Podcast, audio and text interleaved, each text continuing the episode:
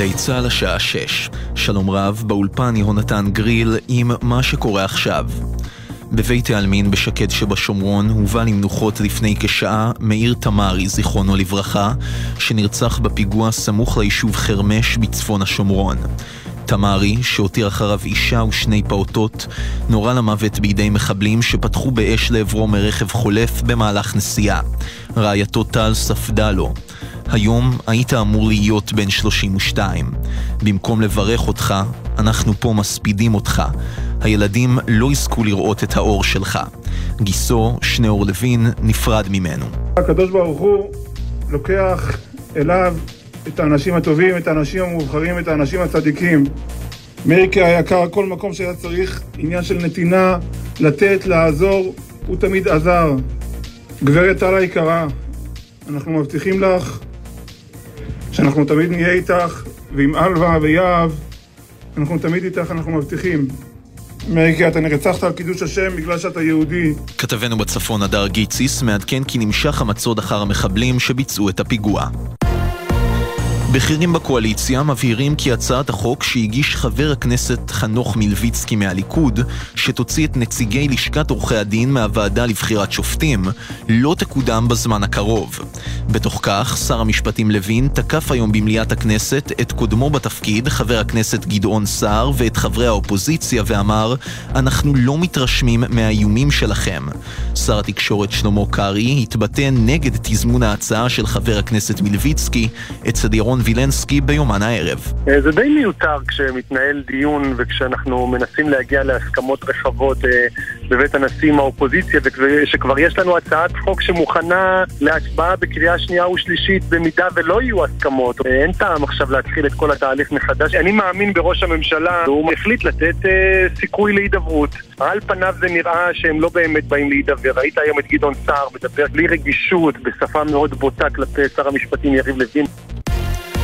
בית הדין של ההתאחדות לכדורגל מעמיד לדין בשעה זו את בית"ר ירושלים ומכבי נתניה בעקבות האירועים האלימים בגמר גביע המדינה בכדורגל. נציג ההתאחדות טען בדיון כי לא היה מידע מודיעיני מוקדם על כוונת אוהדי בית"ר לפרוץ למגרש, בעוד נציג הירושלמים אמר כי הועבר למשטרה מידע על ניסיונות פריצה אפשריים ארבעה ימים לפני המשחק. כתב חדשות הספורט יוסי ריס מזכיר כי במהלך טקס הענקת המדליות אלפי אוהדי בית"ר התפרצו פרצו לחר הדשא, נשיא המדינה הרצוג פונה מהמגרש ובוטל טקס הנפת הגביע. מזג האוויר הערב והלילה מעונן חלקית, מחר הטמפרטורות תעלנה במידה ניכרת ויעשה שרבי ברוב אזורי הארץ. ולסיום, יוליה מבקרת בעזה. כלבת הים שהגיעה לחופי ישראל נראתה היום בחופי עזה, שם הוחזרה למי הים בידי הדייגים. לקראת הגעתה פנו באיגוד הדייגים וביקשו אל תהרגו את יוליה ואפשרו לה לנוע בחופשיות. בעמוד הפייסבוק בערבית של מתאם פעולות הממשלה בשטחים, האלוף רסן עליאן, פרסמו בשבוע שעבר הנחיות לתושבים בעזה לקראת הגעתה של יוליה. שימרו מרחק, מדובר בחיית בר ואין להפריע לה. יוליה, אנחנו מחכים לשובך כאן בארץ. אלה החדשות שעורכת נועה מיכאלי.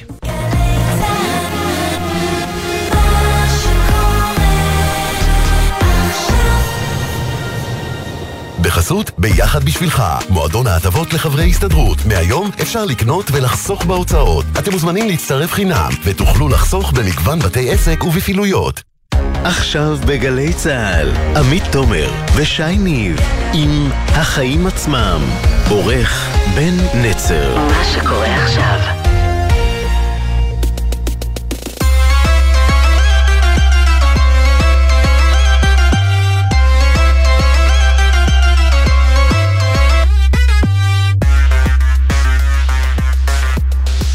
אתם על...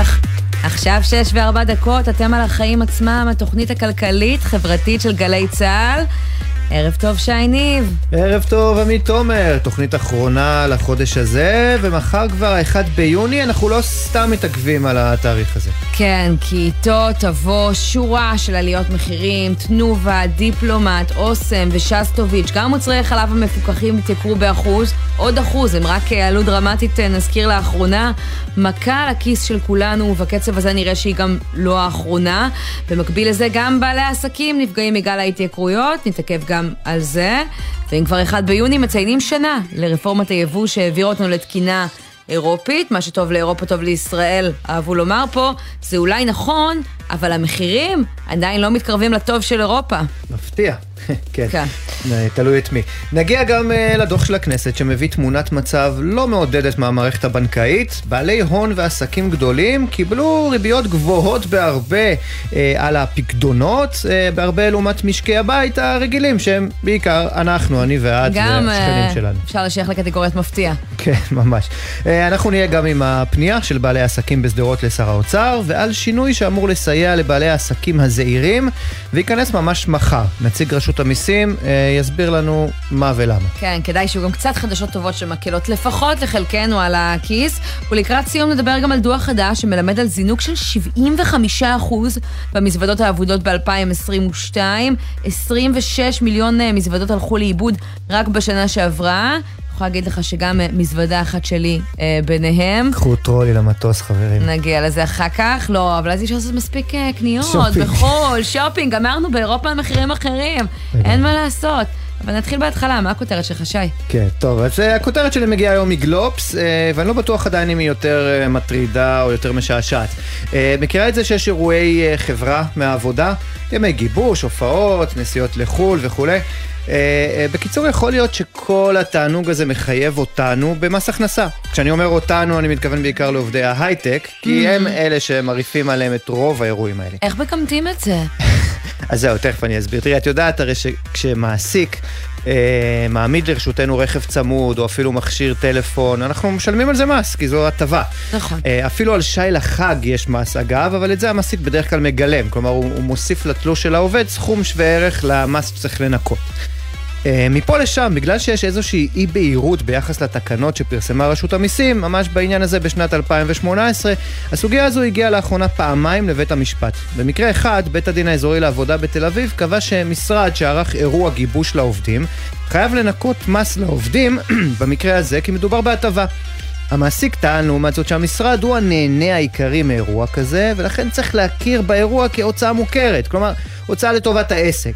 בית הדין חשב כאמור אחרת. עכשיו, גם בית המשפט העליון הכריע לאחרונה נגד קבוצת כדורגל שאחראי אירוע גיבוש לשחקנים, וקבע גם הוא שהעובדים מחויבים לשלם פה מס. אממה, הייתה שם גם דעת מיעוט שעניינה אותי במיוחד. השופט אלכס שטיין אמר, חברים, בואו, לא כל עובד נהנה מאירוע חברה. יש כאלה שממש לא בעניין, אבל הם הולכים לזה כי הם מרגישים אה, מחויבות. לא נעים, כן. לא נעים, או שדי מכריחים אותם. ואז כן. עוד לשלם על זה? בדיוק, ולכן לא נכון, הוא אמר להטיל עליהם מס. בקיצור, אני טים אלכס שטיין, השופט אלכס שטיין לגמרי, ואני רוצה גם לצאת בקריאה נרגשת למעסיקים. ימי גיבוש זה אחלה, רק תשלמו בעצמכם את המיסים. לפחות שאנחנו, אני ואת, נרוויח מזה ככה בעקיפין, אלה שלא נהנים מהאירועים הזה בדרך כלל. כן, לא, האמת שאני דווקא בחורה של, של אירועים. אני לא יודעת מה, חברה? מה כן, איתך. בגלי צה"ל אבל, יש אירועי אה, חברה? בגלי צה"ל אין הרבה אירועי חברה, בכל זאת. צה"ל, זה הכסף שלכם, אנחנו משתדלים אה, לחסוך אותו. תקשורת אבל באופן כללי. אה, אני אגיד לך באופן כללי, שאני חושבת בכל הנושא של אירועי חברה, אולי זה ייתן אה, למעסיקים, שגם ככה אנחנו רואים בענף ההייטק, עושים אותם פחות ופחות, אה, אחרי שהתפוצצה אה, הבועה של ההייטקים והיוניפורנים. אה, אולי זה ייתן להם אה, בעצם איזשהו תירוץ להפסיק? זה לא בהכרח דבר רע. תירוצים תמיד אנחנו עושים יש. את זה בשבילכם, אנחנו לא עושים אירועים בשבילכם. בשביל העובדים שלנו. בדיוק. אה, הכותרת? שלי כן. היא שהישראלים צורכים פחות, הרבה פחות, מה שמעלה את השאלה אם האינפלציה, עליות המחירים שאנחנו רואים בכל חודש כבר תקופה בדרך לרדת גם כן. אחרי uh, תקופה ארוכה שראינו שיאים של צריכה בכרטיסי האשראי, שלא משנה כמה עלו המחירים, קנינו יותר. עכשיו כשאנחנו בעיצומו של עוד גל התייקרויות, נראה שלא רק היקף הקניות שלנו מצטמצם, אפילו הסכומים שאנחנו מוציאים בסך הכל בחודש של קניות יורדים, מנתוני הלשכה המרכזית לסטטיסטיקה עולה שבפברואר עד אפריל הייתה ירידה של אחוז ושלוש עשיריות בסך הרכישות של ישראלים לעומת הרבעון הקודם, וזה חריג, זה לא קרה מאז הקורונה. ומה זה אולי מלמד אותנו? שעליות הריבית מתחילות להשיג את המטרה שלהן, לצמצם ביקושים, זה נשמע אכזרי, מה, רוצים שיהיה לנו פחות? זה בדיוק המטרה. כן, כן, בכלכלה זה לפעמים מהותי כדי להוריד מחירים, ומצד השני, באקלים כזה צריך גם לדאוג שלא נוותר על יותר מדי, למסע, למשל לוותר על מסע השופינג, תוצאה רצויה, מקרר ריק, פחות, ובהקשר הזה מעניין להזכיר את היוזמה שתופסת תאוצה בכנסת, להוריד מע"מ ל-8% על מוצרי מזון בסיסיים, חלב ומוצריו, בשר, עוף, ביצים, לחם, קמח ושמן לשנתיים. קל לצקצק על זה, להגיד שזה פופוליסטי, הופך מודל פשוט למורכב. זה קורה באירופה, צריך לומר. כן, אבל גם המציאות לפעמים מורכבת, בעיקר אה, בימים אלו של התייקרויות, ואנחנו צריכים בעיניי לדאוג לצד אה, תמונת המקרו הרצויה של ירידה בצריכה, איך מוודאים שכל אחד מאיתנו יוכל להמשיך לצרוך מספיק, לא יותר. יפה. נתחיל? נתחיל.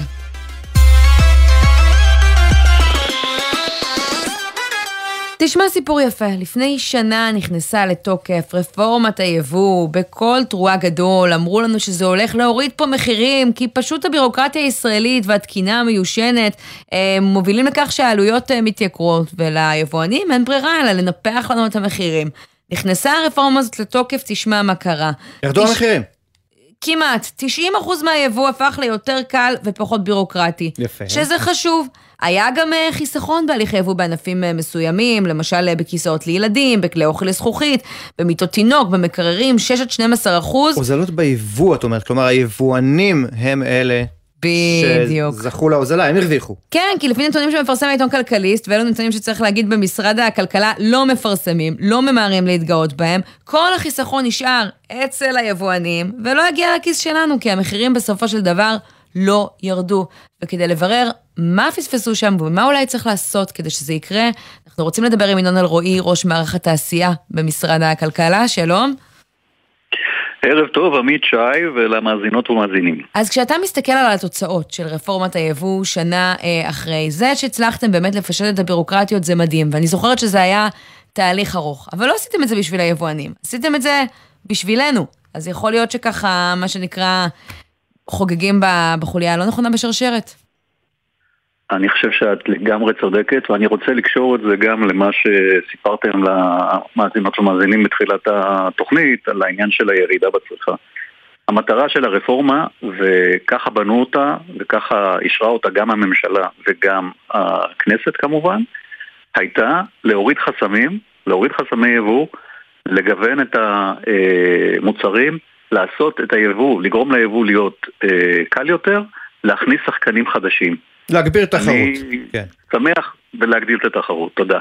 ואני שמח לומר שיש פה רפורמה שבתכלס מומשה בדיוק כמו שנכתבה. וכמו שאתם אמרתם בתחילת, ה... שעמית אה, שיתפת את המאזינים, mm. אכן מה שתכ... שכיוונו אליו, שתהיה ירידה ב... אה, בשימוש במסלולים היקרים יותר, שתהיה עלייה מצד שני בשימוש במסלולים הפשוטים יותר ועם פחות רגולציה, זה אכן קרה. ומה עוד קרה? אבל המטרה הסופית, שוב, של כל הדבר הזה, של כל השרשרת הזאת, היא הייתה להוריד מחירים, כן.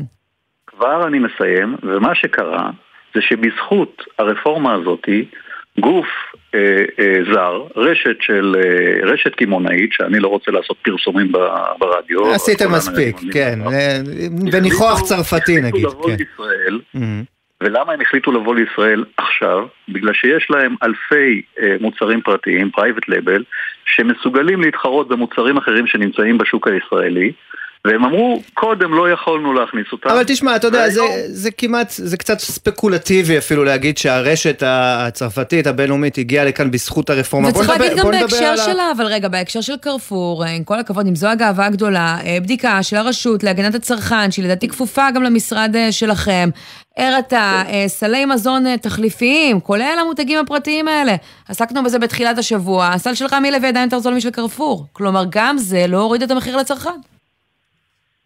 רגע, קודם כל, אני אומר שוב, הרפורמה נועדה אה, להגדיל את התחרות, כמו ששי אמר, בסדר? ואני חושב שבאים ומסתכלים על רפורמה, צריך להסתכל מה היו המטרות של הרפורמה בהתחלה ומה הצליחו, הצליחה לעשות. קודם כל, היא הושקע בזמן, היא אה, אה, בוצעה בדיוק כמו שתכננו לבצע אותה. אבל זה לא ממש נכון, כי אתם בדקתם בזמנו כל מיני אה, מוצרים, ואמרתם זה החיסכון שלכם ליבוא, ואנחנו נוודא שהחיסכון הזה מגיע עד הכיס של הצרכנים. והדבר הזה, לפי הנתונים, לא לך, קרה. אני אומר לך, עמית, משהו, אני אומר לך משהו שהוא לא פופולרי, בסדר? אה, אנחנו יכולים לעשות את כל מה שאנחנו יכולים לעשות על מנת להקל להפחית עלויות ולייצר כמה ש... את התנאים הטובים ביותר בשביל אה, שהיבוא אה, ייכנס למדינת ישראל בצורה מגוונת יותר, רחבה יותר ויגביר את התחרות.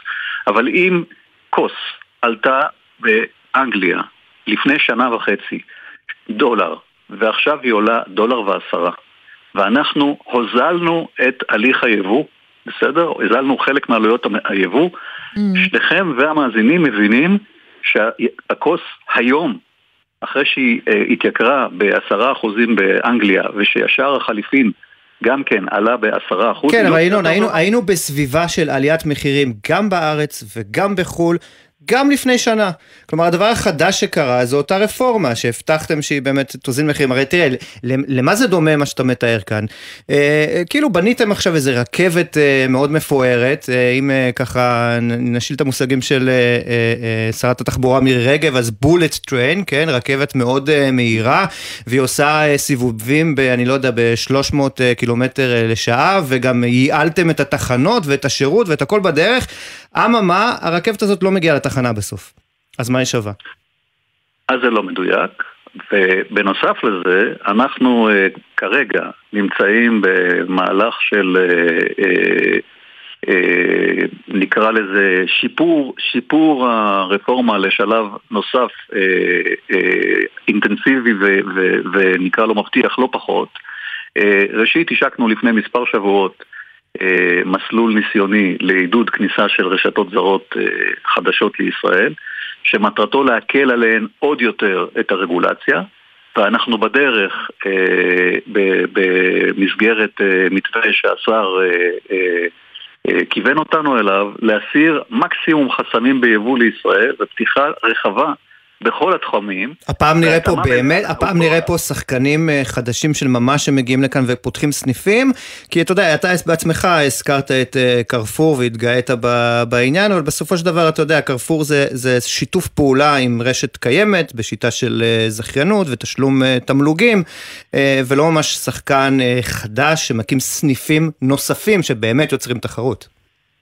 קודם כל הם מתכננים, עד כמה שאני יודע, אני לא דובר שלהם, עד כמה שאנחנו יודעים, הם מתכננים להקים עוד עשרות סניפים נוספים. שנית, אנחנו נמצאים בקשר עם מספר אה, רשתות אה, נוספות, יש אחת מהן שגם פורסמה בעיתונות, אה, רשת ספר שהיא אה, במגעים מאוד אינטנסיביים. אה, בשיתוף פעולה עם שופרסל, כן. נכון. רשת ו- המזון הגדולה והיקרה בישראל. שכמה שאנחנו נייצר אה, יותר הקלות וכמה שה... אה, אה, הכניסה לישראל תהיה דומה למצב בשווקים המתקדמים אה, כמו אירופה, אז יהיה יותר קל, יהיה יותר קל, אה, יש סיכוי שמוצרים שאתה ואת מוצאים על מדף בבלגיה או בברלין או, ב, או בפריז, יוכלו מחר בבוקר להיכנס גם לישראל. כן, השאלה מה יהיה, מה יהיה המחיר של המוצרים האלה. אני רוצה לשאול אותך לסיום, אתם עושים איזשהו מעקב אתם בודקים בכמה כסף היבואנים קנו וקונים עכשיו את המוצרים מחו"ל, בכמה הם מוכרים את זה לצרכן, ובודקים האם בהתאם לעליות המחירים שתיארת והחלשות השקל והסיטואציה העולמית, הם באמת לא מנצלים את המצב כדי לגרוף עוד רווחיות לכיס שלהם? אתם עושים איזושהי עבודה כזאת כדי באמת לעמוד מאחורי הדברים שאתה אומר עכשיו?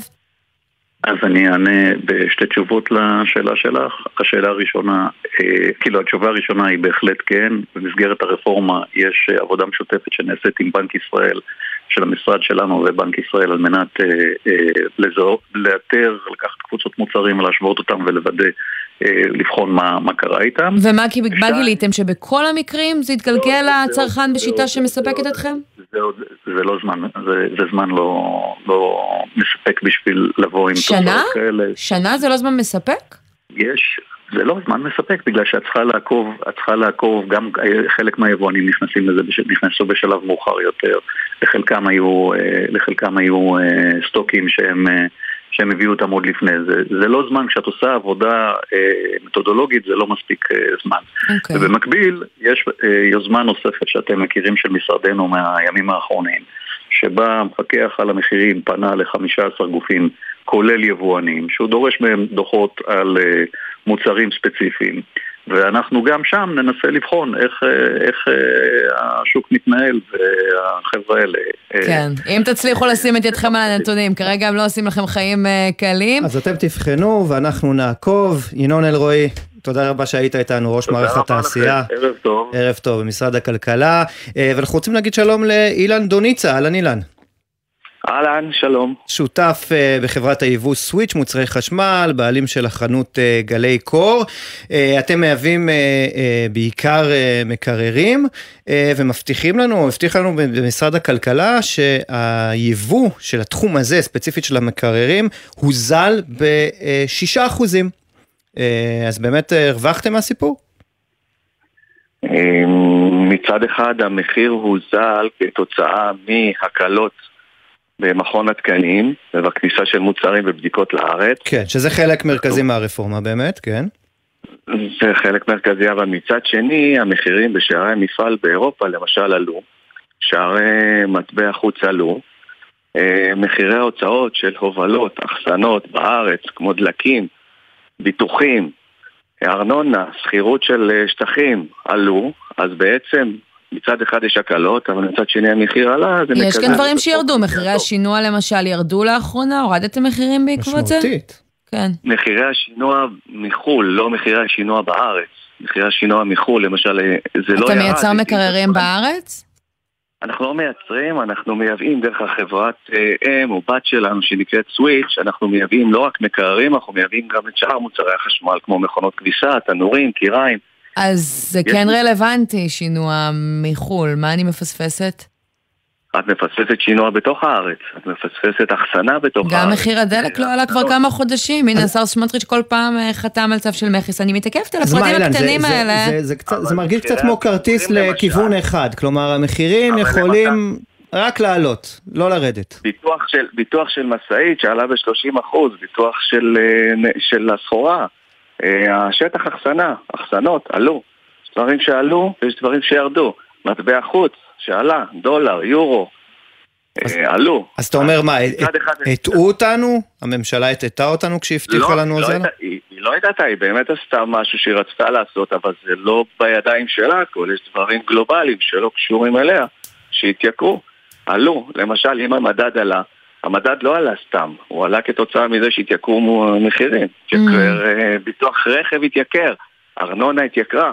אז מה קרה למחירי המקררים ומוצרי החשמל אצלכם בשנה האחרונה? הם עלו, הם ירדו, הם נשארו אותו דבר? נשארו אותו דבר, פחות או יותר. הם לא עלו ולא ירדו כתוצאה ממה שאמרתי. מצד אחד, איפה שזה הוזל, מצד שני זה עלה. הייצור לצורך העניין מקררים, אני מניח שאתם מביאים מטורקיה, מסין ומדרום קוריאה, נכון? נכון, בעיקר בעיקר אנחנו באופן אישי מביאים מטורקיה. בעיקר מטורקיה. טורקיה למשל, המחיר בשער המפעל בטורקיה עלה. למה הוא עלה? כתוצאה מלמשל עליית החשמל שם, כתוצאה מהמיתון החריף שהם נמצאים שם והם מנסים להעלות מחירים. אז המחירים בשער המפעל עלו. אז אם קוזז פה המחיר של הבדיקות של מכון התקנים בארץ, אז אנחנו משלמים שם יותר. המפעל העלה פעמיים או שלוש פעמים בשנה האחרונה את המחיר. במילים אחרות אתה אומר, לולא הרפורמה הזאת היינו רואים את המחירים עולים עוד, עוד יותר? נכון, עוד יותר, בוודאי, בוודאי. עכשיו תשמע, כמו ששי אמר, לפעמים זה מרגיש בישראל כאילו המחירים הולכים רק לכיוון אחד. מה יקרה כשמחירי החשמל ירדו בחזרה ומחירי הדלק ירדו בחזרה? הרי בסוף זה יקרה. מתי הורדת את מחירי המקררים ומוצרי החשמל שלך בפעם האחרונה? המחירים ירדו, למשל, מחירי המזגנים ירדו. מתי? בשלושה, ארבעה חודשים האחרונים, מחירים ירדו לעומת מה שהיו. ואיך אתה מסביר את זה? מחירי ההובלות, מחירי ההובלות מהמזרח, שרוב רוב המכריע של המזגנים יוצרים במזרח. אז ברגע שהמחירים ירדו, ואין כבר מכון תקנים, שמחירי המכון התקנים, הבדיקות ירדו. אבל אילן, יש גם הרבה מאוד מקררים שמגיעים מסין, מקרר של הייר לדוגמה, ועוד הרבה פירמות אחרות, אז שם יכול להיות שכן ראינו הוזלה? מצד אחד כן, מצד שני עוד פעם, הדולר עלה לעומת מה שהיה בשנה שעברה, אז עוד פעם, מחירי האחסנה בארץ. הדולר עלה גם במזגנים. אז לא הבנתי. הדולר עליו המזגנים, המזגן הוא יותר אה, זול בכסף מאשר מזגן קטן למשל, הוא יותר זול ממקרר. לסיום, אה, אילן, אתה מניח שיבוא אה, יום שבו נראה את המחירים יורדים בעקבות הרפורמה הזאתי? אני מקווה מאוד, אבל זה תלוי בעוד גורמים שאמרתי, זה לא תלוי רק ברפורמה הזאת, הרפורמה הזאת היא חלק קטן. כן. אנחנו מחכים לעוד בשורות, אנחנו מחכים לירידות גם במחירי הארנונה למשל, שכל הזמן הם עולים לעסקים בהתמדה, אנשים לא שמים הבעיה היא. שכל פעם שכן מורידים משהו, גם אה, בעבר דיברנו על ענייני התקינה, ואמרו לנו זה מה שיוריד את המחירים, ואז המחירים גם לא יורדים, אז אני אגיד לך את האמת, זאת בעיה, זה לא גורם לעשות אה, את הצעד הבא, בטח שזה אומר אה, שההכנסות ייגרעו מקופת המדינה, פה לפחות זה לא עלה ל- לאף אחד, אבל אנחנו נחכה לראות. אה, האם עוד נראה ירידת מחירים במישור הזה? אילן דוניצה, סוויץ' מוצרי, מוצרי חשמל, תודה רבה. תודה לכם, ביי. ביי ביי. הזכרנו את הראשון ביוני קודם, שזה חתיכת תאריך מבחינת אה, יוקר המחיה שלנו. כן, בשנה שעברה הבטיחו לנו הזלות, השנה... על עליות מחירים. כן, בינתיים אנחנו רק רואים דברים מתייקרים, ולא רק במזגנים ובמוצרי החשמל ובכל המוצרים שהיבוא עליהם הוא קל, גם בסופר. ועינב קרנר, כתבתנו לצרכנות, הרבה התייקרויות מחר, את כרגיל עם הרשימה. תודו שהתגעגעתם לעליות המחירים, אני לא מחדשת לכם הרבה. מתי הספקנו להתגעגע, עינב? גם בשבוע שעבר היו עליות מחירים. נכון מאוד, אבל מחר זה משהו מיוחד במינו, מחר זה ארבע חברות מזון אה, הגדולות אה, במשק, אוסם, דיפלומט, שסטוביץ' ותנובה, שתעלנה מחירים בשיעור של בין חמישה ל-25 אחוזים. למשל באוסם אנחנו מדברים על מוצרי הקפה, הטסטר צ'ויס, דגני הבוקר, הקטשופ, הפסטה, מרקי הטיבול, אה, אה, אה, כל המוצרים גם לבעלי בעלי החיים, ואפילו אפילו על גרבר בעלי ומצר- החיים, את אומרת שגם אפילו על בעלי החיים לא פסחו.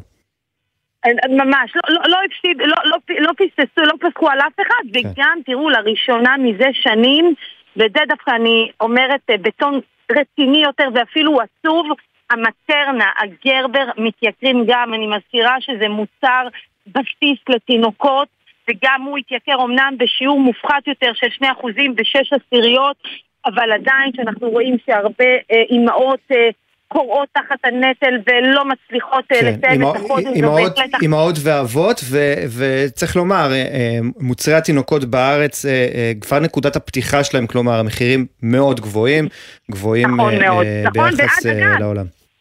ואגב, ונזכיר גם שלא מוכנים להכניס את זה לפיקוח, שזה תקלה מאוד מאוד גדולה, כי זה בהחלט מוצר בסיס, אין הבדל בינו לבין לחם בפיקוח או לגבינה הלבנה וגם לחלב בקרטון או בשקית, אבל בואו נמשיך, יש לנו את דיפלומט עד 25 אחוזים, אנחנו מדברים על חרדל, על שוקולד מילקה, על אה, אוריאו, וגם עוד אה, תחליף אה, חלב לתינוק, תחליף חלב לתינוקות, הנוטרילון של דיפלומט ושסטוביץ', אנחנו מדברים בשיעור של עד 15 אחוז, על מוצרי ברילה, תחליפי חלב, מוצרי מאסטר שף והרטבים שלהם וגם בתנובה, שזה בהחלט הכותרת של הדיווח הזה, שמחזיקה ביותר מ-60 אחוז אה, נתח שוק של מעדנות, אז זה הולך להתייקר זה מחר. המאמה או באוליבי. עינב, זה הכל במותגים אה, אה, גדולים, או שאנחנו רואים את ההתייקרויות האלה גם במותגים ככה פחות מוכרים ובולטים?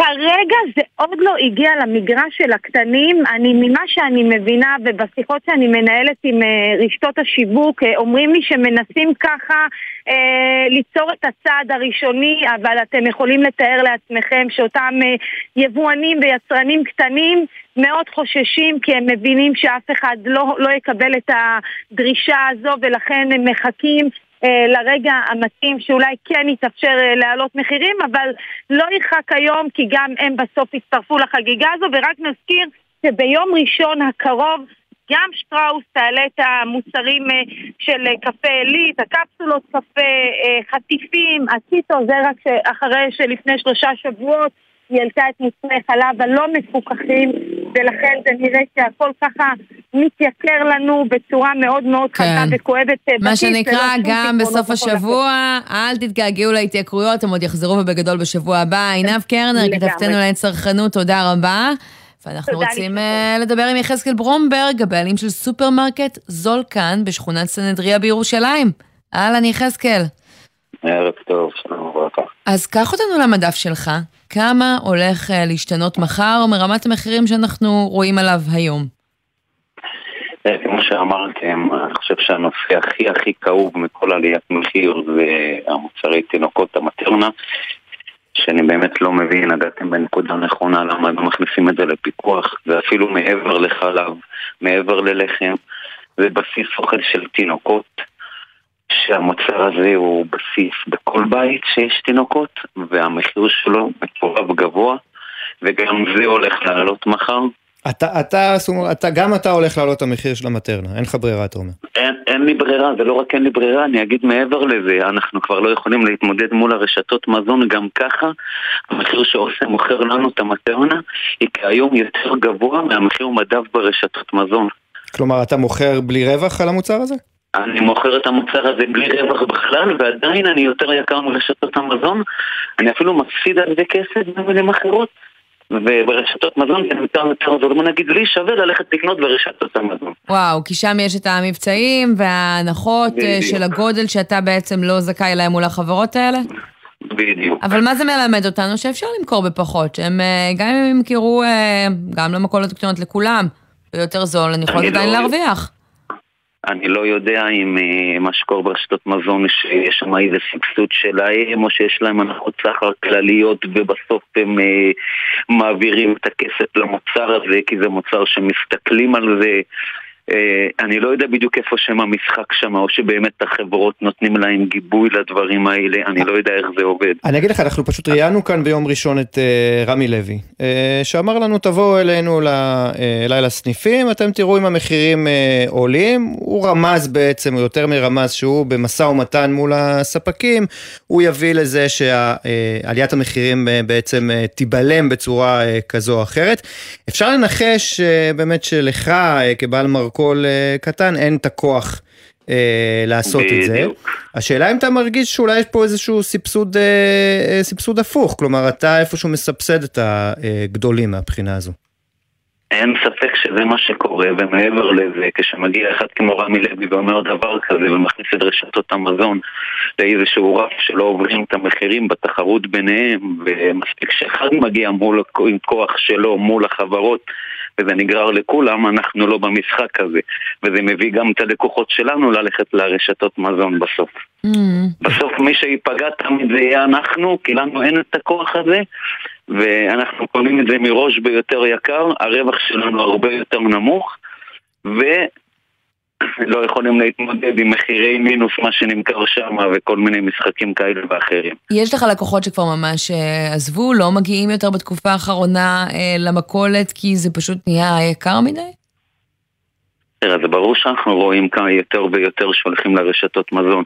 בדיוק אמר לי אחד מבעלי החברות הגדולות, דיבר איתי ערב שבועות. אמר לי, שמע, אני מסתובב בכל ירושלים, מנהל של אחת החברות הגדולות, מנהל שיווק של החנויות. משמע, אני לא רואה תנועות בכל החנויות שלכם. הגעתי לרשת, אמר לי שם של אחת הרשתות. אמר לי, אין עגלה אחת פנויה, אי אפשר לזוז פה. Mm. כאילו, זה ממש ברמה כזאת הגיע, שכבר אנשים חיצוניים שעושים את הסיבוב אומרים, תראה, כאילו שם ריק פה ממש עמוס, כי אנשים התחילו להבין שקניות גדולות המקולות נהפכות יותר ויותר לרמה של אה, למלות, שצריך את הלחם והחלב ודברים שבפיתוח. טוב, אולי זה ו... גם תהליך אה, הגיוני, אתה יודע, בתקופה שבה בעצם אה, יש גופים עם כוח קנייה מאוד גדול ומחירים מאוד גדולים, כלומר, אי אפשר להאשים אנשים שמנסים לקנות כמה שיותר בזול. מה אתה מציע? האנשים אגב הלקוחות צודקים, אני לא בא אליהם בשום טענה, כאילו גם אני בתור לקוח בסוף הייתי עושה דבר כזה, בסוף הסל מזון התייקר בצורה לא רגילה. ואם מגיעה חברה כמו יוניליבר, שהיא התחילה בכלל את הגל עליות מחירים, ואם אנחנו זוכרים, מאז היה עוד חרם ברשתות עליהם וכל הדברים שקרה, כן. שזה כבר עובר טבעי גל שני של עליות מחירים ונשכח כל מה שהיה ואנחנו מתחילים גל נוסף, אני בטוח שבעקבותם יבואו עוד חברות ויגידו וואלה עברנו הגל הראשון היה קשה הנה הם מעלים כבר פעם שנייה וזה עובר בשקט וגם אנחנו נעלה פעם שנייה ופעם שלישית וזה פשוט לא נגמר, אין שום דבר שעוצר את זה, לא מספיק לאיפה שהגענו. זה נשמע מאוד מתוסכל יחזקאל, מאוד. נכון, זה, זה פשוט אה, זה הזוי, המצב הזה הזוי. עכשיו, אני גם לא מאמין שבאמת זה מצדיק את זה. רוכבים על הגל הזה. הגיע מצב שרוכבים על הגל ואומרים, למה לא נעלה? כולם מעלים. ועכשיו הזדמנות לעלות ולייקר, לעלות ולייקר, הכל נוסע טוב וזהו. ואין כבר, אה, כולם כבר מיואשים, אני מבין שגם הקניינים ברשתות הגדולות בסוף, כמה כוח יש להם? רבו פעם אחת, רבו פעם שנייה, הגיעו להסדר, בסוף, וכבר מקבלים את זה איכשהו. תגיד לי, יחזקאל, אה, ממש לסיום, אה, הזיכרון ילדות שיש לנו ש, שרושמים במכולת, זה עוד קיים הדבר הזה? אפשר לרשום? כן, אבל זה קיים קצת בצורה שונה היום ברוב המכולות. מה זה אומר? רושמים בהקפה מראש, כי גם ככה בסוף משאירים חובות, אבל הרעיון הוא שבן אדם פותח כרטיס במקום ממוחשב, לא מהכרטיסים למעט על האוזן, מה שאנחנו זוכרים מאז. אז המחשב, המחשב איפשהו מגביל את הבן אדם, בוא שם את האלף שקל, יש לך אלף שקל לקניות. אני, אני ממש זוכר את בעל המכולת בשכונה אצלנו עובר עם איזה רשימה באחד מהימים ופשוט עובר ככה בין, ה, אה, בין, בין בתים בשכונה כדי כן. לגבות, זה, אז זה משהו שאתה אומר שעדיין קיים? לא, זה לא קיים כבר בצורה כזאת, היום הכל ממוחשב, הכל מסודר, אבל אה, כן, אה, בוא נגיד, אחד מהקרן הצלה של החנויות ויש אומרים, טוב, עדיין אצלנו שאין להם את הכסף, אצלנו הם ירשמו במחשב וניתן להם, לפחות יקנו אצלנו. אחרי זה כבר נתמודד עם הכסף שלו, וברור שנופלים הרבה, אבל לפחות זה עוד משהו שנשאר שאין ברשתות, שמכולות אומרים, בוא, חייב, אי אפשר לוותר על זה, כי אם אני אוותר גם על זה, אני כבר לא קיים. כן. ברור. ברור. טוב, יחזקאל ברומברג, הבעלים של סופרמרקט זול אה, כאן בירושלים. תודה רבה לך שדיברת איתנו. תודה. אנחנו יוצאים לכמה הודעות, ואז נהיה עם הבדיקה שמראה מי קיבל פקדונות נדיבים ומי דווקא לא. כמו תמיד, אנחנו, אנחנו, ספוילר, ונהיה גם עם קצת חדשות טובות, שינוי שייכנס מחר, סנונית uh, ראשונה של חוק ההסדרים, שאמורה לסייע לעוסקים הזעירים. כל הפרטים, מיד אחרי התשדירים.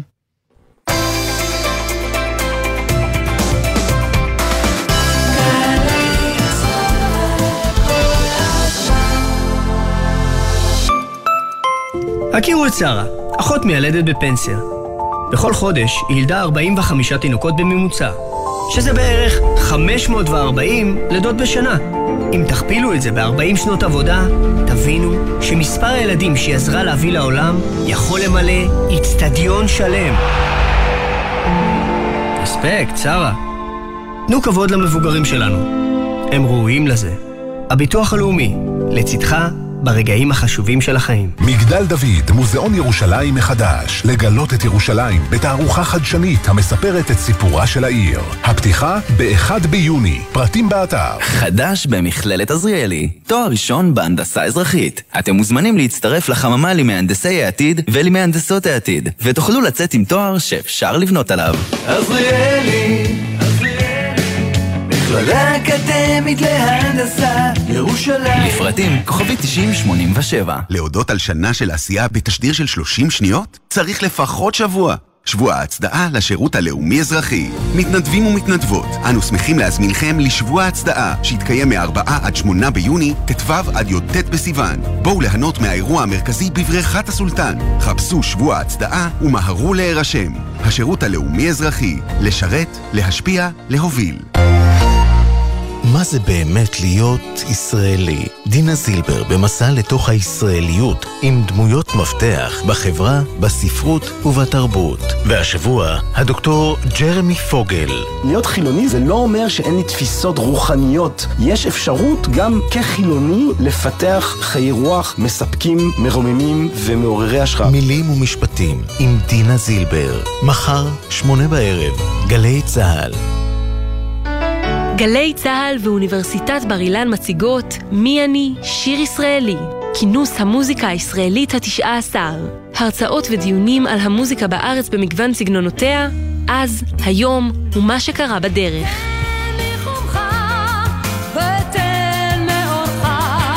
וגם אירוע הוקרה למלחינה והיוצרת תלמה אליגון רוז. מי אני שיר ישראלי? שני, במהלך כל היום באוניברסיטת בר אילן, ובקרוב בגלי צה"ל. ההשתתפות ללא תשלום ובהרשמה מראש. עכשיו בגלי צה"ל, עמית תומר ושייני עם החיים עצמם. מבצע מגן וחץ, זוכר אותו? הסתיים רק לפני uh, כשבועיים. הזמן טס. כן, וצריך להגיד uh, במשרד האוצר, שר האוצר הגיבו די ביעילות הפעם, וכבר בשבוע שעבר פרסמו תקנות לתשלום uh, פיצויים לעסקים בדרום הארץ שנפגעו כתוצאה מהמבצע, אבל עכשיו בעלי העסקים מהדרום uh, אומרים שזה בעצם לא מספיק, והם, במכתב שהם משגרים היום לשר האוצר ולשר הפנים, מבקשים להפסיק עם המנגנונים הסבוכים ולקבוע אה, מנגנון אחיד אחד, לא כל פעם החוקים והתנאים והאותיות הקטנות. מנגנון מהיר יותר, שאגב, אה, כמו שעובד ביעילות במה שקשור למס רכוש, שם אנחנו יודעים שזה עובד מהר, הם רוצים שגם הפיצוי העקיף לעסקים יעבוד בצורה דומה. ישראל פישר, כתבי הכלכלה, אתה מביא את הפרטים בפרסום ראשון, שלום. מאוד. אה, באמת, בעלי עסקים, עשרות בעלות ובעלי עסקים בשדרות, פנו לשר האוצר, בצלאל סמוטריץ', ולשר הפנים משה ארבל, ואמרו, תפחיתו את הבירוקרטיה. אנו, בעלי העסקים בשדרות, פונים אליך בזאת על מנת להעלות בפניך את הצורך הדחוף בצמצום הבירוקרטיה ומנגנון הפיצויים המתיש. הם כותבים, מה הטענות שלהם? יש כל כך הרבה מסמכים שצריכים למלא בצורה לא ברורה. לפעמים כדי למלא את המסמכים למתן הפיצויים, כדי שהם יוכלו לקבל את הסכומים שמגיעים להם, הם צריכים לשכור בעצם סוג של אה, חברה או מישהו שמתמחה בזה, ימלא את המסמכים האלה, אז הם יקבלו את הכסף, וחלק ממנו ילך לאותו אדם שהם בעצם נעזרו בו כדי למלא את המסמכים כן. האלה, וזה לוקח הרבה מאוד זמן, והאובדן הכספי כבר היה. בעיה נוספת שהם מעלים בעלי עסקים, מי זכאי לפיצויים האלה? אם למשל אה, חברה מסוימת, העובדים שלה היו צריכים לצאת מאזור עוטף עזה בזמן המבצע כדי להתרענן במקומות אחרים, אבל הם המשיכו לעבוד מהבית או מהמקום שבו הם שהו, אז לכאורה העסק הזה המשיך לתפקד ולכן הוא לא זכאי לפיצויים, והם, בעלי העסקים האלה, מבקשים משר האוצר ומשר הפנים לפתור את הסוגיה, את שתי הסוגיות האלה, כדי שיהיה מנגנון פיצויים מוסדר, קבוע, ברור ומקל על העסקים שסבלו מאוד בזמן המבצע. יפה. ישראל, תישאר איתנו על הקו כי יש לנו תכף עוד עניין אחד איתך, אבל קודם אה, נגיד שלום לציפי יאמר, מנכ"לית העסק נגב 19 משדרות. שלום ונעים מאוד. נעים מאוד. מילה על נגב 19. כן, ספרי לנו מה אתם עושים. כן, אז אנחנו עסק חברתי מעסיקות uh, כ-50 עובדות ועובדים, כולם תושבי האזור, כלומר המשרדים שלנו באופקים ובשדרות. בשדרות יש לנו סוכנות uh, דיגיטל, לינק 19, שירותי פרסום, סושיאל, PPC ועוד. אנחנו קיימות כבר uh, שלוש שנים, ועברנו כבר שלושה מבצעים סבבים. שירותי פרסום uh, לעסקים מקומיים או ברמה ארצית? כמעט כל הלקוחות שלנו הם uh, מאזור המרכז. יש לנו גם בדרום, אבל רוב הלקוחות שלנו גם בעולמות הסושיאל, גם בעולמות ה-PPC, גם בעולמות הדאטה אנליסט, שירותים שאנחנו נותנים כמעט רוב הלקוחות שלנו הם רגע, מהמרכז. זה נשמע... עסקים גדולים ומכובדים מהמרכז. כן, שירותים אה, וירטואליים, אה, דיגיטליים, נכון? אם אני מבינה אה, נכון. אז איך בעצם נכון. המבצע האחרון פגע בפעילות שלכם? יפה, שאלה מעולה. אז אני אגיד ש... כמו כל בעל עסק שרוצה לנהל עסק בריא ולוקח בחשבון שיש לו איקס ימי חופש, וואי ימי מחלה של העובדים, אנחנו גם לוקחות בחשבון שיש לנו זד ימי מבצע. אה, כשיש לך את זה, אז אתה מנהל את המשאבים שלך מראש, בתכנון ובניהול ובהבנה שאתה צריך גיבויים ואתה צריך ניהול אחר. אה, כל העובדים שלנו, דרך אגב המעולים שבמעולים, הם תושבות ותושבי האזור. אז אם במבצע האחרון ישב אה, עובד מאיזשהו קיבוץ בעוטף והמשיך לתת את השירותים בממ"ד ולא מהמשרד. אה. והעובדת שפונתה לאכסניה בצפון וג'ינגלה עם כל הילדים מסביבה, אה, בשעות לא שעות, עם גיבויים לא גיבויים, עם כל המעטפת הניהולית של נגב 19, כל זה עולה הרבה מאוד כסף. וכל זה כדי שהלקוחות שלנו ימשיכו לקבל את השירות המעולה מהעובדות והעובדים המעולים. כן, אבל אני מניח שגם היו לך להם... עובדים, אני mניח שהיו לך עובדים שלא לא יכלו בעצם להגיע לעבודה, ומכאן הדרישה נכון. שלך לפיצוי. ותספרי לנו רגע על הקושי שנתקלת בו. אז uh, הסיבה שכתבנו את המכתב לשר סמוטריץ' זה כדי שיפסיקו יחד עם עשרות עסקים משדרות כדי שיפסיקו לבקש מאיתנו למלא טפסים על טפסים, הוכחות על הוכחות, בירוקרטיות וכולי, ויבינו את הצרכים באמת שלנו, איך אנחנו, איך מייצרים ותומכים בעסקים בשדרות שיהיו בריאים ומשגשגים באזור המדהים הזה לטובת התושבים והתושבות המצוינים ולטובת מדינת ישראל, ולא איך, אה, או רק איך מפצים מישהו שעכשיו אה, כמונו הוא עסק צומח, זה ואין לו ריאלי, ירידה אבל- בהכנסות שנה מול שנה. ציפי, אבל אה, סליחה, אני... עם כל כן. ההבנה כמובן, אבל זה, זה ריאלי לעשות את זה, זאת אומרת, לעשות פיצוי כזה, אה, בלי איזושהי בירוקרטיה, בלי למלא איזה שהם טפסים? קודם כל כן, כשרוצים אפשר הכל. אה, ושנית, צריך להבין מה הסבבים האלה והמבצעים החוזרים זה לא חד פעמי, לצערי. אני מתכננת כבר מה אני עושה במבצע הבא, וכמה הולך לעלות לי, ואיך אני בונה את המשאבים ככה, כדי שאני לא אתפגע. גם. שהעסק כן. ימשיך. זהו, ציפי, נכון, אומנם ההיסטוריה הישראלית לצערי מלמדת אותנו אחרת, אבל אנחנו מאוד מאוד מקווים שהתחזית שלך אה, לא ת- תתממש ושהשקט אה, יישמר כמה שיותר. הלוואי. אה, תודה רבה לך על הדברים האלה, ובהצלחה במאבק שלכם. בהחלט. וישראל עדיין מחכה לנו על הקו, נכון? כן, כן, אני פה, אני כל הזמן כאן. כי רצינו לדבר גם על דוח של הכנסת, שבדק מה קרה עם פקדונות הבנקים. זה שזה לא מספיק, אנחנו כבר יודעים, היו הרבה דוחות שהראו את זה, אבל מסתבר שגם זה לא לכולם באותה מידה. בעלי ההון ועסקים גדולים קיבלו פקדונות הרבה יותר גבוהים ממשקי בית רגילים, ובאופן יחסי, נכון? לא רק בהתאם לסכומי הכסף הכמובן יותר גדולים שהם אה, שמו. נכון מאוד, היום בכנסת היו שני דיונים, אחד בוועדת הכלכלה, השני בוועדת הכספים, בנושא רווחי הבנקים, הריביות והגלגול על הצרכנים.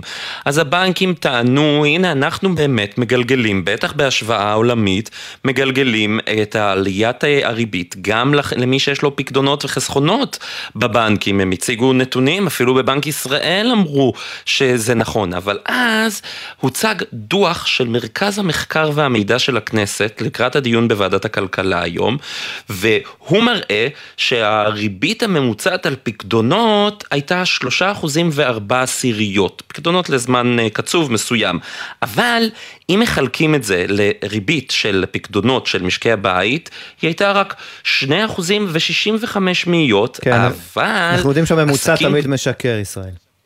נכון, יש אה, שלושה סוגים של שקרים, סטטיסטיקה זה אחד מהם תמיד, אז, אה, אה, אז הריבית על הפקדונות של עסקים גדולים וגופים מוסדיים, היא הייתה שלושה אחוזים ושבעים ואחת מאיות במקרה של עסקים גדולים, ושלושה אחוזים ושמונים ותשע מאיות במקרה של גופים מוסדיים. כלומר, הריבית שקיבלו העסקים הגדולים, הרווחיים האלה, הייתה גבוהה ב-40 אחוז מהריבית שקיבלו משקי הבית, אותם משקי בית שכל העלייה לריבית שלה מתגלגלת אליהם אל החזרי המשכנתה, ויש כאן המון סוגיות, גם לגבי הפיקוח על הבנקים, וגם מי יכול או יוכל בעצם לתת ריבית על פקדונות, האם ניתן לאפשר לחברות האשראי, כרטיסי האשראי למשל, אה, להפוך לסוג של בנקים לסכומים מוגבלים ולאפשר לתת ריבית לפקדונות כדי שהם יורידו גם את הריבית על ההלוואות, ובעצם מי נהנה מכך שהבנקים הגדולים בישראל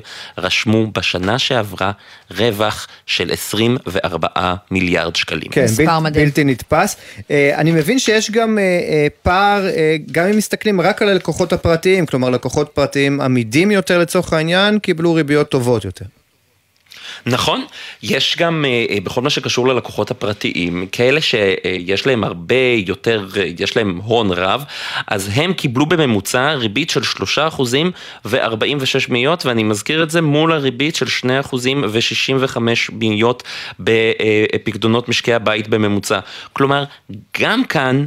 יש פער של 30 אחוזים. הבנקים נותנים העדפה למי שיש לו הרבה כסף, כן. ומי שיש לו מעט כסף ונאבק עם ההחזרים של הלוואות או משכנתאות, מקבל הרבה פחות ריבית על הכסף שלו, על החסרונות וככה מי שיש לו שלו. הרבה כסף עושה עוד הרבה כסף, יותר כסף ממי שאין לו כסף, ומעגל הקסמים הזה נמשך. ועדיף להיות גדול וחזק, גם את זה למדנו אה, כבר מזמן, רק חבל שאין איזה רגולטור באמצע שיכול קצת לעשות סדר ולעזור גם כן, זה לחלשים כמו, יותר. כמו לשאול אם מעדיפים להיות עשיר ובריא או עני וחולה, נכון? זאת לא השאלה. ישראל משהו כתבי כזה. הכלכלה, תודה רבה.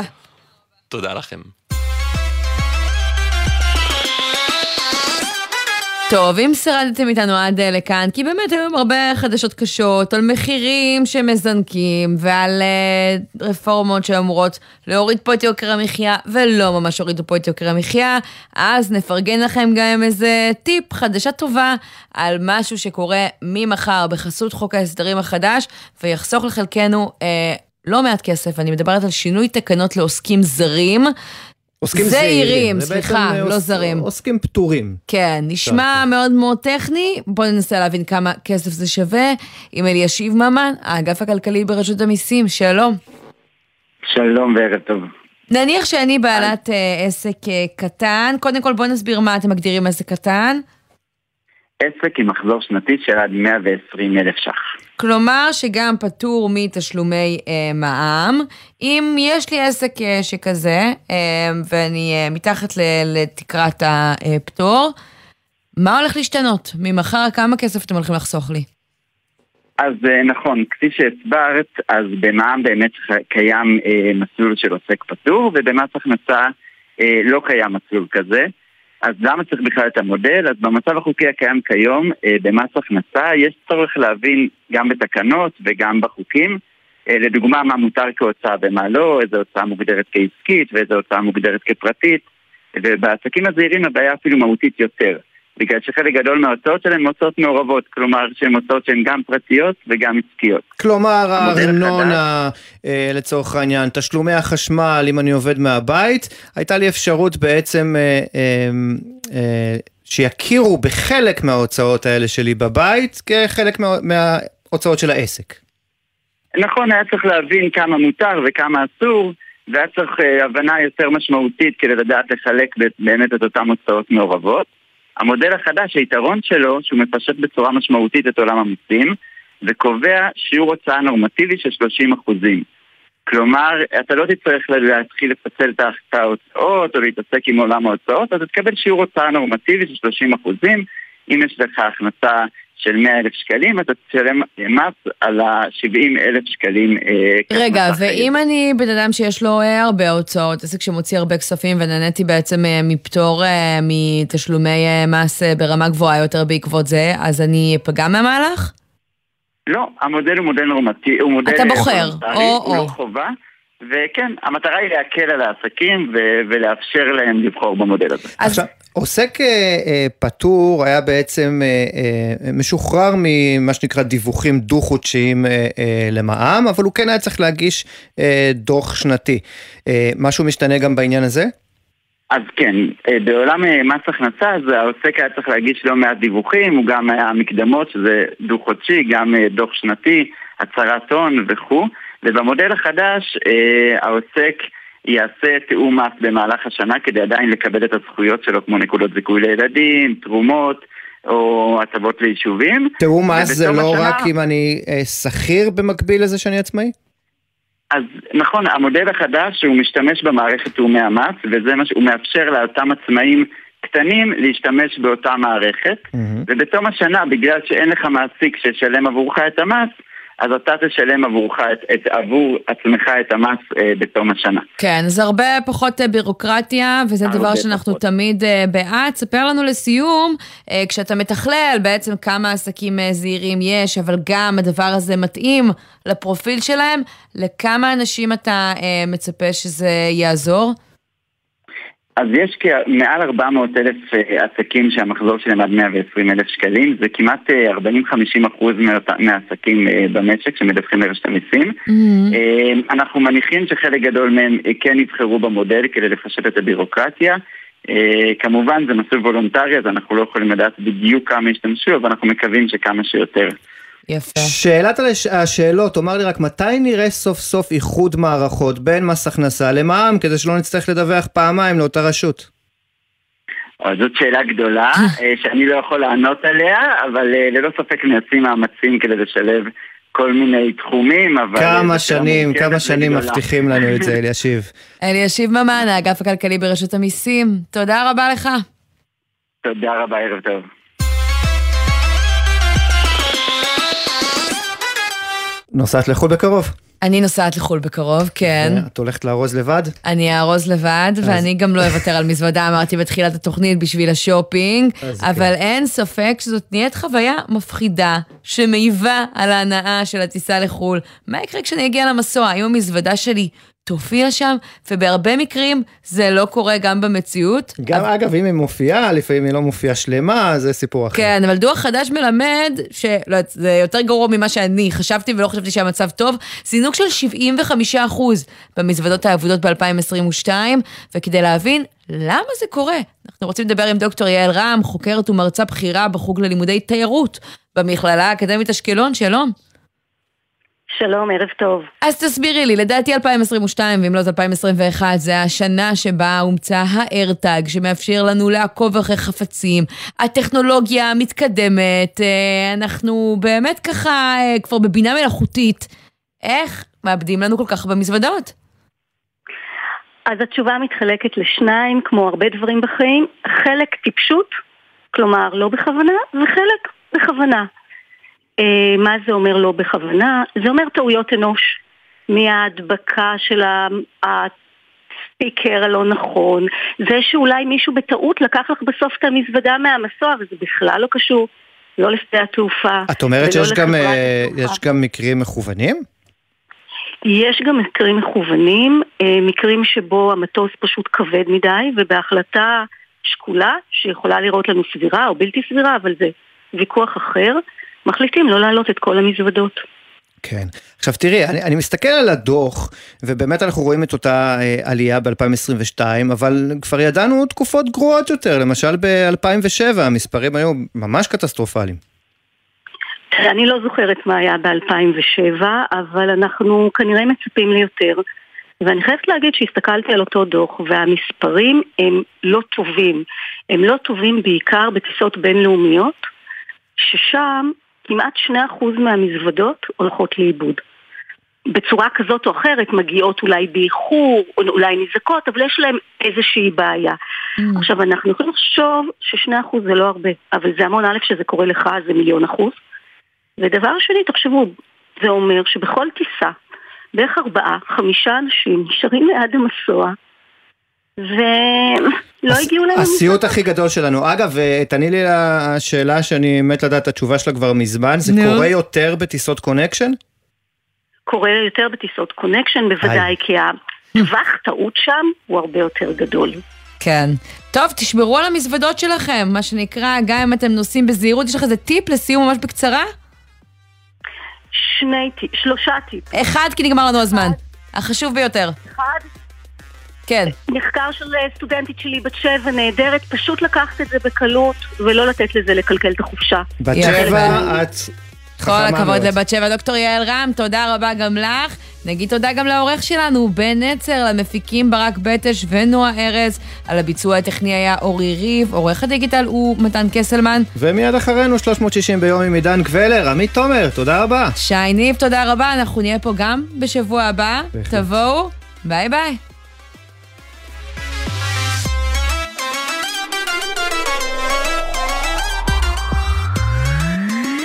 בחסות כלמוביל, היבואנית הרשמית של יונדאי, מיצובישי, אורה, מרצדס וג'נסיס, המציעה מגוון מסלולי קנייה מותאמים אישית, לפרטים כוכבית 3862. בחסות אייס, המציע לכם לשיר במקלחת עם מבצעים. כמו ראש גשם גדול שבמבצע ב-99 שקלים. אייס.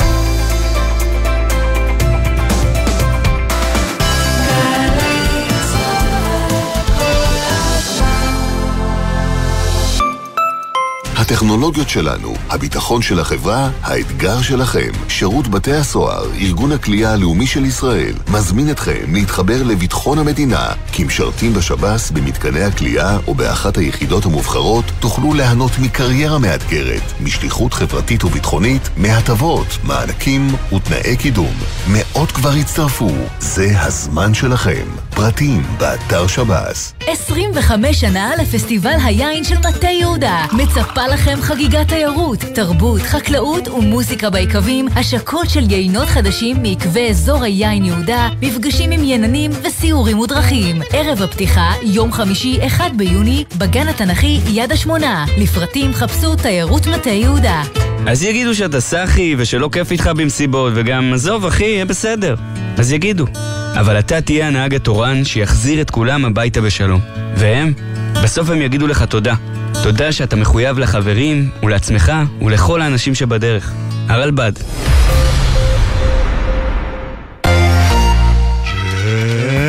הג'ם, ג'ם, ג'ם, ג'ם, ג'ם, ג'ם, הג'ם, ג'ם, ג'ם, ג'ם, ג'ם, ג'ם, ג'ם. הג'ם של קוטנר.